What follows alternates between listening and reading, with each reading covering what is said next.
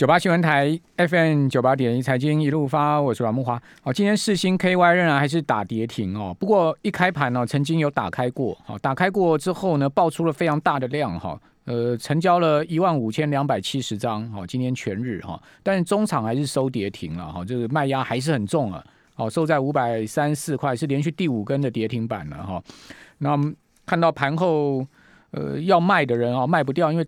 跌停关门嘛，哈，还有大概六千张的量了，哈，那渐渐在消化，哈，也许明天就真的能敲开，不一定，哈。不过这一波四星 KY 的跌势真的是非常惨重，哦，这是从这个五个交易日前呢，这个连续五个五五根跌停之前呢，四星 KY 的股价是在九百块之上啊，哦，今年在二月中的时候还曾经一度啊来到这个一千块钱的这个千金股啊。哦，现在已经是打对折了，哦，所以这个美中对垒之下哦，台湾有一些半导体产业成了夹心饼干哦，哦，真的蛮惨的哈。好，那当然台积电就老神在在，哈，因为毕竟大家都要台积电，好，所以你再怎么站，好，跟我都没关系，好，因为毕竟啊，哦，就是要靠我的产能，对不对？昨天台积电一个这个电缆被挖断了，哈，这个起基出了大包了，哦，这个起基的新厂啊，在新建了，哦，在南科啊，结果这个挖。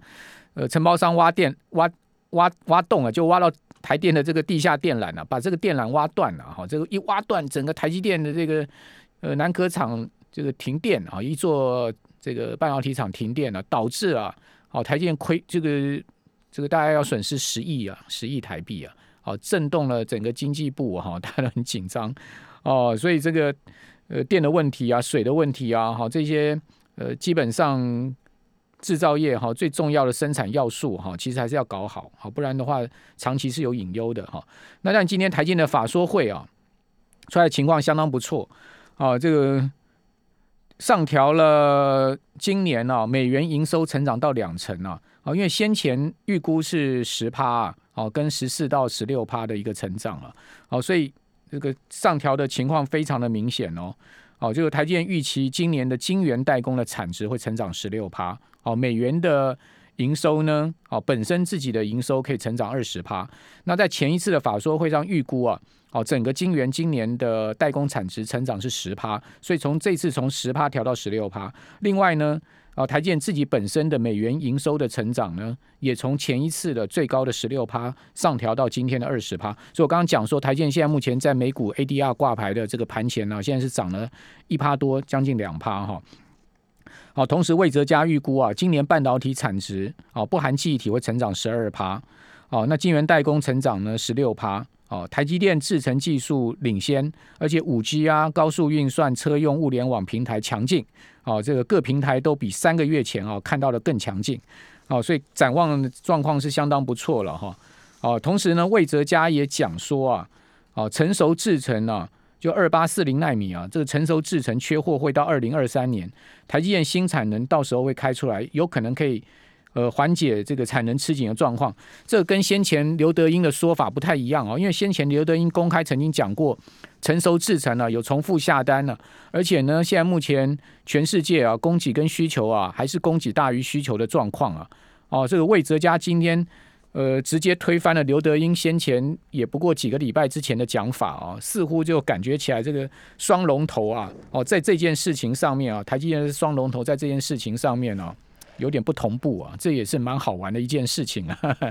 啊，这我想看得懂的人就应该懂得这个言下之意了哈。好，那我们今天来到我们节目现场的是远见的副总主笔林凤琪，要跟我们谈这一期远见的封面报道故事啊，圈地卡位充电站哦，这个大家最热门的呃电动车，但因为电动车要开上路啊，这个基础建设要先铺好，这个就像我们今天讲说，高速公路铺好之后啊，汽车才能动嘛，哦，所以。凤岐这个充电站站哈，充电桩应该是呃电动车很重要要发展的第一步嘛，对不对？好，凤岐你好，没错，哎，那个 主持人好，观众朋友好，对对，的确那个木华哥说的没错哦，这个呃。电动车要发展，基础建设一定要先行哦。各国都这样哦，包括说中国，包括说欧美，其实都这样。那那那大家也看到最近那个美国的这个拜登哈，他也端出那个 大牛肉，对，二点二五兆的基建，然后里面有一千七百四十亿美元，嗯，哈，要做这个发展电动车相关，还是要补贴的哈。对对，它其实各国都是用，因为你你电动车要带动起来，这个当然跟这个碳排有很大的关系啦，要要减排嘛哈。那那电动车因为交通的这个。碳排是很大的一个关键。那电动车的部分，拜登上来之后，他也扭转这个这个川普的这个政策，他开始大力推动。所以刚刚讲那个一千七百四十亿美元是电动车相关，那其中呢，他就有很明确指出说要呃建制五十万座的这个充电站。嗯。对，那这个就是一个蛮大的一个商机。它所谓的充电站其实是比较大型的，对，可以容纳多辆车子一起充电的。对对，通常类似像加油站这样子的。对对对，没错，木华哥说的没错，是一个单独的充电桩。对他们现在讲这个，通常会会分几块啦。哈。政府通常他会去盖的，会去建制的，通常都是比较大，然后都是会以这种交通要道。对，好，尤其是高速公路旁边啊，没错，会有那个充电焦虑嘛，大家这个长途。开车都会对会有这个充电的这个里程焦虑，所以通常要讲的是这个部分。包括说英国也是，英国它其实也是，它已经走了十年了，充电站的这个这个补贴的这个政策已经走走十年。那今年它甚至也说要建制这个三百六十 k 瓦的。快充站，这很快哦，三百六十 k 瓦等于大概呃十几分钟就可以充饱的这个，然后也是以这个高速公路为主，嗯，一般要充好几个钟头，它十几分钟就可以把车充饱了。当然现在讲的我们这种超充站，现在讲大概半个小时，哈，半个小时可以充饱八成对的电力。那那另外一个刚刚讲呃呃政府不。会去盖制的建制的这个基础的充电站，会通常会是以快充，然后交通要道为主。但是还有一大呃，还有一块是蛮重要，就是一般好一般民众我们家庭用的这种这种充电哈，它可能就是比较小功率。那我可能就是反正我停一整天，对一天一整夜我不会开，那我可能七 k 瓦就就可以，我可以让它充个五六个小时、七个小时，我不急嘛哈。那另外还有一种现在比较流行的哦，是这种比如说。呃，我去吃个饭，呃，一个小时、两个小时，或者是我去办个事情，我去，比如说我去市政府办个事情，我预计要一个小时。就公共停车场里面，对对对，现在比较就台湾哦，现在大家在在看的是这一块，这一块商机会很大，那大概是五十 k 瓦。这一块其实。我看到，比如说以五星级饭店来讲，已经有不少五星级饭店有特斯拉的充电是充电头了。对对对，没错。特斯拉在这一块卡位的还卡的蛮厉害的。对，现在各大车厂哦，要想要把电动车对 卖进来，它的一定是说那。那个充电对，大家车主会问说，那你们基础设施，对我我能不能充？我去哪里充？方不方便嘛？对，嗯，好，那到底现在各兵家布局的情况如何？我听说玉龙他其实也很积极啊。这等一下我们请教凤琪，我们先来把这个整个概况讲给大家听。就是说，现在全世界各国都积极在这个推电动车，是那推电动车，一方面政策上面要有这个方案嘛，哈，另外一方面呢，就是这个基础建设，政府要把它。做到一定的到位嘛？对，好，比如说像我知道挪威就很积极啊。哦，好，挪威，呃，我之前有做过一篇报道哈。挪威在去年啊，这个它，呃，去年十二月啊，它的新车新车销售电动车已经超过一半。超过整个车辆的销售，就是没错，新车在电动车的部分已经超过汽柴油车了。对，为什么呢？因为挪威政府在各种税负上给电动车非常多的优惠补助，比如说什么通呃高速公路通行费，电动车可以优惠啦；那什么呃城市里面的停车费，电动车也可以优惠啦。然后它又广建了这个充电站，哦，挪威的充电站四五千座，哦，沿着这个高速公路四五千座，在哎大家都知道挪威是石油大国，哎。对，就他他去把石油卖给别人，然后自己搞这个绿能，然后之后还可以再卖碳权。对哈，哎呦，真的是好赚好几手。所以他挪威这个国家很聪明啊。对，没错没错，的确挪威是最快的。目前其实欧洲欧洲各国都还蛮积极的，包括德国哈，他最近他他这两年也在说我要把我的加油站。开始转型，我用政府补政策，一方面是棒子跟萝卜，对，对然后一方面就是补贴嘛，哈。那我要转，我要我要把加油站转型做这个充电站。嗯那其实英国这个部分就很成熟哈，包括说英国的这个这个 BP，还有这个壳牌哈，他们其实这一年。非常非常的积极，然后甚至有发反而是大石油公司在主导。对，因为其实电也是能源的一对种。那像英国啊，英国像德国，他们都是呃民，就是他们的能源民营化还蛮普遍的。对，所以他们在这一块其实就走得非常非常快。嗯，好，那台湾呢？呃，我们部长今天也确定是呃下台了嘛，哈，这个林林佳龙部长哈。好，那呃，我记得我先前还大概一两个月前还碰过林部长一次啊，他也是在一个论坛上面。呃，擘画整个台湾的所所谓的智慧通行的系统啊，可惜这个没人没人这个做到，这个部长能做到这一块了哈。那台湾到底在电动车上面，我们有什么样的政策呢？啊，包括电动桩、充电站这些，政府有没有统一？因为我知道，其实我们好像似乎连这个充电系统都没统一，对不对？对，其实今年就过过去啦，哈，其实其实各国都是先统一这个充电系统哦，因为系统规格这个统一，你才有办法很快速的去民营民民间企业我要投资，啊。对对。嗯。那所以台湾在这一块，嗯，真的是真的是，但是公车有，电动巴士有，OK，电动巴士是统一的。的轿车的话，它现在系统是怎么样的？现在其实就是分成几个规呃几个规格啦，哈、一比较主流就日本的那个 CHAdeMO，它是 Leaf，像 Leaf 电动车也卖的很好。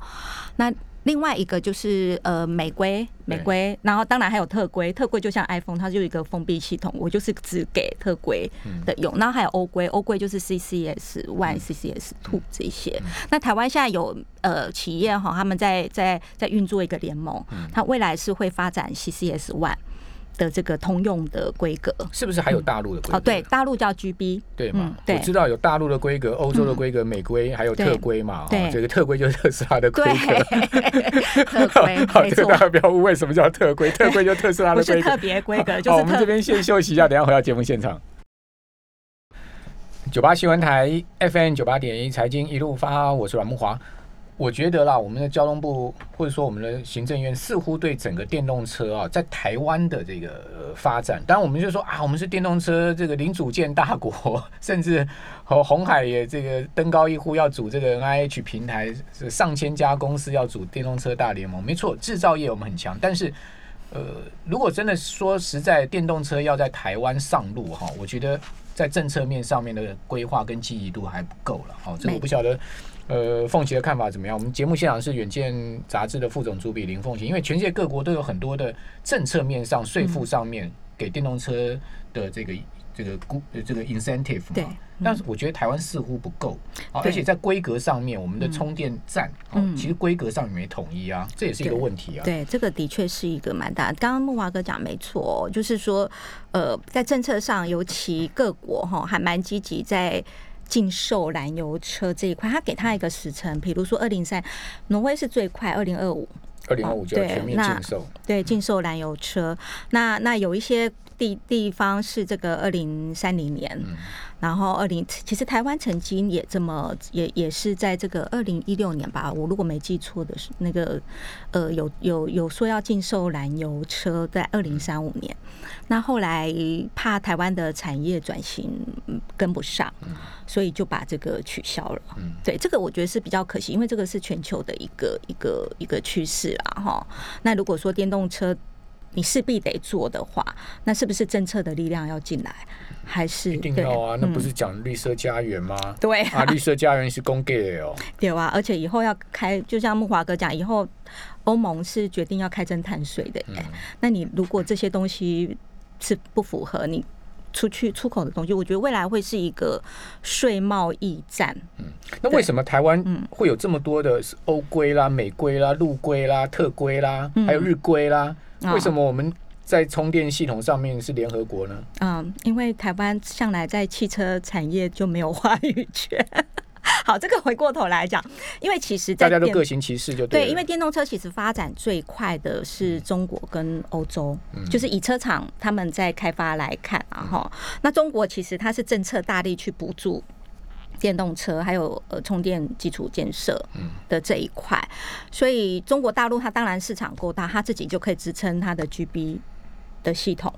那台湾有很多供应链在中国大陆嘛，所以一开始其实台湾有一些是跟着这个大陆的这个这个 GB 的这个系统，但是因为特斯拉它带动一个风潮，所以说特特规哦，我们讲这个特规，它其实在台湾现在以超充站来讲，它是主流。它为什么是主流？因为特斯拉它自己砸钱去建制，对对，这也不是政府进来嘛，，嗯，它可以环岛了哈。对对对，它现在是对。那 那奥迪他也说啊，号嗯就是号称要做这个环岛超充站，然后也是委托这个飞鸿帮他做的嘛。嗯嗯，好，那呃，现在目前整个统合的情况如何呢？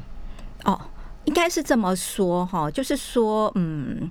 其实台湾的这个充电桩的这个业者哦，不管它是场域的经营，嗯就充电站场域的经营，或者是说它是供应链的提供者，在台湾这个市场，他们在慢慢要整合，他们已经。呃，有一个联盟叫 CCS One，他们要去、哦去整合这个充电专门否充电系统的整合 CCS 它 One，对它比较是类美规，它比较是类美规哈。哦对，但它也不是特特斯拉的规格。哦那那那像在欧洲，它就是 CCS。Two 吧，还是就欧洲它的规格哦？其实特斯拉我的车要卖到欧洲，我的充电桩要跟着它的规格的哦，我不能用特规哦。嗯所以在台湾现所以在就有它要用特殊的这个头就对了。对，所以台湾现在有一个角路角力啊哈，因为特斯拉说，哎、我花这么多钱盖这么多超充站，嗯结果你现在要给我改规格，对啊，但是回过头来讲，哎、你进去欧盟，你也是按照他们的规定走嘛？